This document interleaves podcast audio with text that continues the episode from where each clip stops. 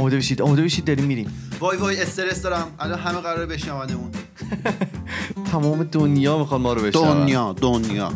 خیلی خوب. اه، آقا ما رفتیم و برگشتیم. با موضوع خودم می‌خوام شروع بکنیم. موضوع دوم هفته اول. من سوالی که داشتم از شماها این بود که می‌خواستم ببینم از موقعی که از ایران اومدین چه فرهنگ هایی توی ایران بوده که اینجا در واقع می‌بینید زیاد الزامی نیستن و یا بعضی موقع مثلا براتون دست و پاگیر شدن و براتون مشکل ایجاد کردن. من اه، اولین چیزی که خودم بخوام مثال بزنم همون اوایل که من از ایران اومده بودم اه، 15 سالم بود و از دبیرستان از دوم دبیرستان وسط های دوم دبیرستان من اومدم اومدم کانادا و خلاصه بعد از کلی مشکلاتی که داشتیم خلاصه من رفتم خیلی خوب. من میگم موبایل رو خاموش کنی. بعد از کلی مشکل که داشتیم خلاصه من رفتم چیز؟ رفتم مدرسه و روز اول مدرسه بود و که هیچ وقتم یادم نمیاد. کلاس ریاضی بود یه معلممون هم یه خانم بود. آقا این خانم تا وارد شد من سر جام بلند شدم. قشنگ. اصلا ببین. خیلی ناخداگاه بعد همه این ور اونور نگاه کرده این چرا بلند شده؟ مثلا قشنگ خیلی هم سیخ بلند شدم وایسادم و یعنی اصلا حالت توی در واقع. ناخداگاه هم این بود که باید بلند شی وایسی دیگه. و بعد معلمه نگاه کرد به من نگاه کرد گفت به این میگن احترام. موقع رفت خیلی حال کرد معلمه که یکی جلو پاش بلند شد و و همه بچه ما خندیدن دیگه. دیگه. آره دیگه. و. تا در واقع آخر اون دوران دبیرستانمون در خارج از کشورم همیشه بچه ها به ما می‌گفتن و ما رو مسخره می‌کردن و که این جلو پای معلم ها بلند میشه و اینجور صحبت ها شما چی. کارون جان؟ حالا من یه من حالا از دوران دبیرستان که نه یعنی من که تازه اومدم یه دو سالی هست اومدم بعد یه چند تا چیز جالب دیدم مثلا می‌خوایم وارد یه جایی بشیم از در می‌خوایم بریم تو یا در آسانسور در اتاق ما خب ایرانیا بالاخره همیشه عادت داریم که صبر کنیم و احترام بذاریم. یعنی نشونه احترامه. ولی خب اینجوری اصلا نمی‌فهمن مثلا سر ما با همکارا مثلا میریم بیرون برمیگردیم بعد حالا می‌خوایم برگردیم از در بریم تو یا من وای میستم در رو می‌گیرم. بعد این اصلا معذب میشن نمی‌دونن مثلا باید چیکار کنن. برن بیان.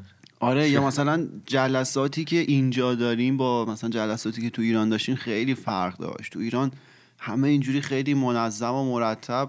واق... خیلی هم واقعی نبود یعنی خیلی وقتا خودنمایی بود یا حالا یه ظاهر حفظ ظاهر بود. درست. پس اینجا می‌بینید طرف تو جلسه خیلی راحت پاشو می‌ذاره رو صندلی بغل پاشو می‌ذاره روی میز.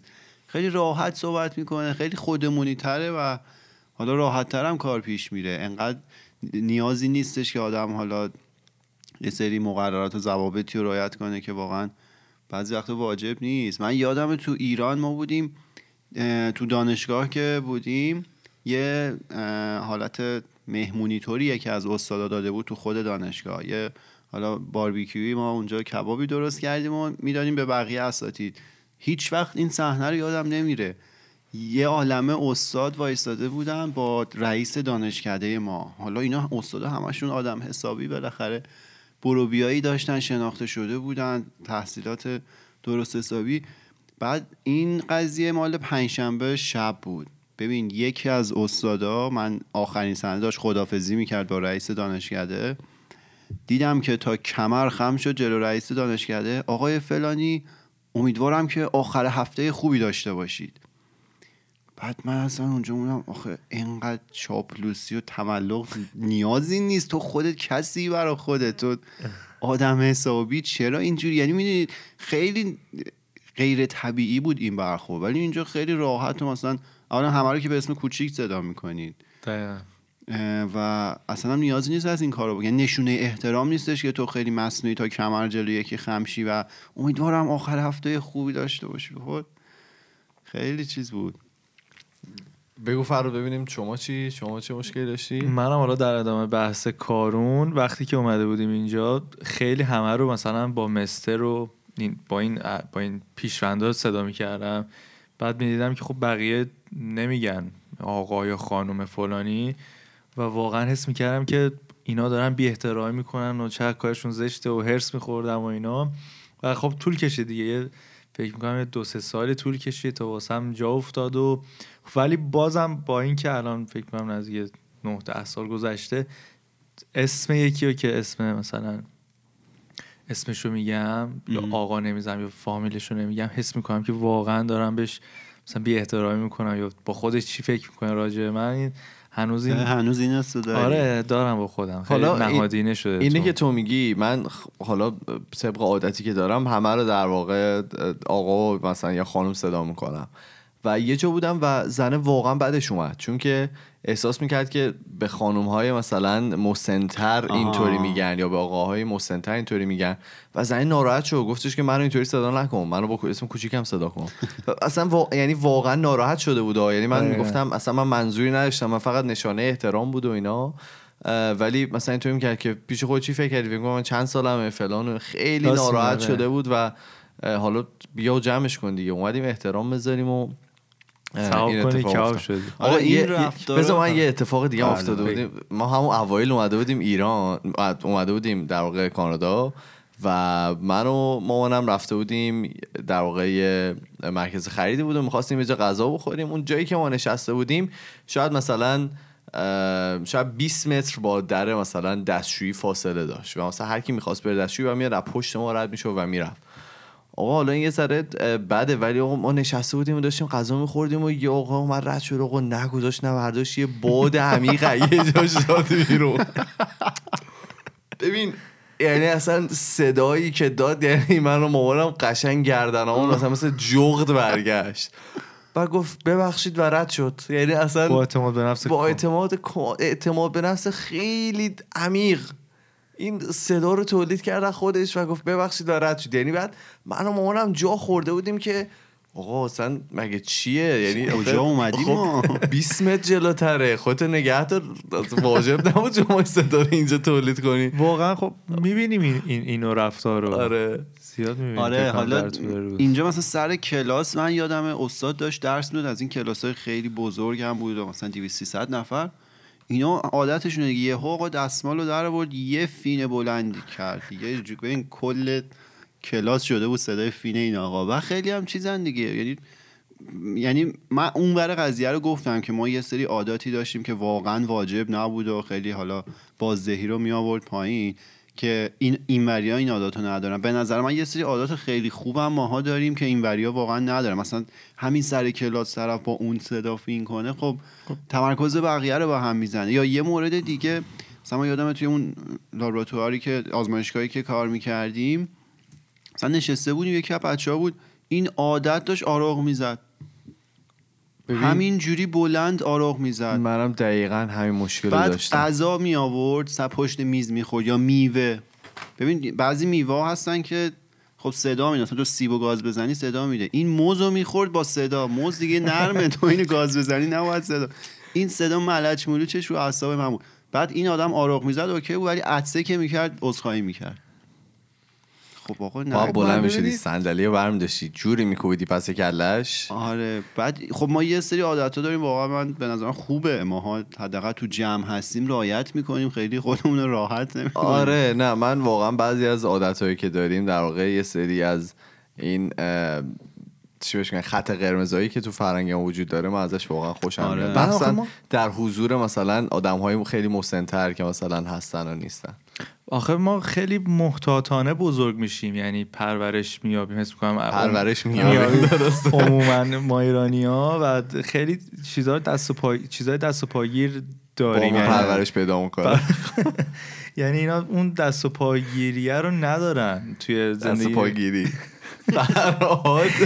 زربان قلبش داره بابا ندارن بذار توی بگه. توی خب زندگی روزمرهشون من نه نه همین این اینو می‌خواستم اشاره بهش بکنم که اینا خیلی سعی می‌کنن که کمتر مثلا به خودشون زحمت بدن یا که کارون رفت. کارون برای بار دوم دوباره داره میره که بره تو حالت سکته و اقما. چجوری اینقدر سرفه می‌کنی کارون؟ بابا آب پرید تو گلوم.